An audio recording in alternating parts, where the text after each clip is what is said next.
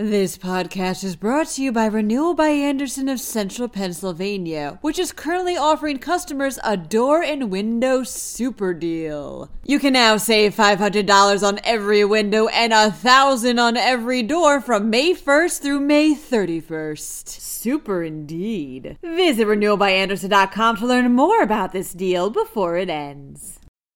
Pennsylvania has joined a multi state lawsuit against a finance company for its alleged predatory practices. In Harrisburg, a school will be shortening its school day due to its teacher shortage. The dismantling of a former coal plant has begun. Plus, a man got a little something extra with his clam order. I'm Claudia DeMiro, and you're listening to Today in a PA.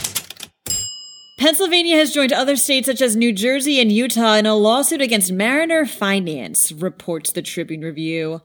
According to State Attorney General Josh Shapiro, the Baltimore based finance company violated multiple laws by adding hidden costs to loans that consumers either didn't know about or never agreed to buy.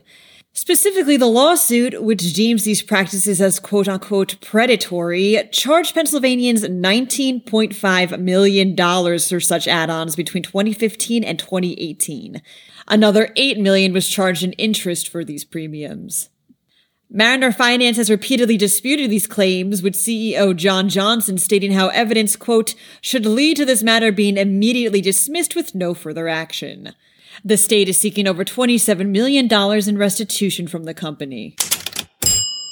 Rowland Academy in Harrisburg announced it will be shortening its school day this year, reports ABC 27. School District of Harrisburg Superintendent Eric Turman sent out a letter to parents explaining that the district has, quote, a significant teacher shortage, unquote, forcing a dismissal time of 1.53 p.m. This is similar to how kids were dismissed at the end of last school year and affects all grades and students at the school. Reads the letter, quote, we are deeply sorry that despite strong recruiting efforts, we do not have enough teachers to adequately staff a full day of in-person instruction at the start of school. We know that our students simply deserve better. The dismantling of a former coal plant in Upper Mount Bethel Township has begun, states Lehigh Valley Live. The building that was once the Portland Generating Station was shut down in 2015 over environmental concerns.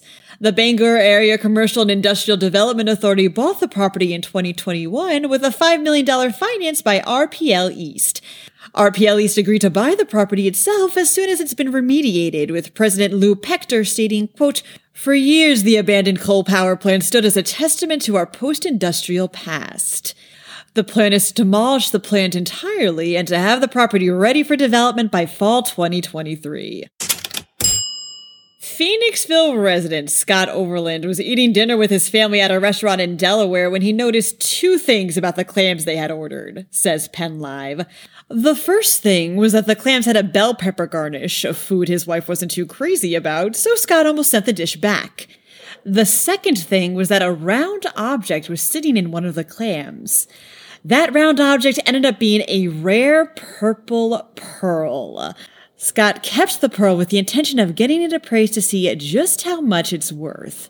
Good thing he didn't send those clams back. That wraps up today's episode. For even more Pennsylvania news and beyond, check out pennlive.com. Also, please don't forget to rate this podcast and to leave it an honest review if you can. Thanks ahead of time, and as always, thanks for listening. I'm Claudia DeMiro, and I'll be back for Friday's episode of Today in a PA.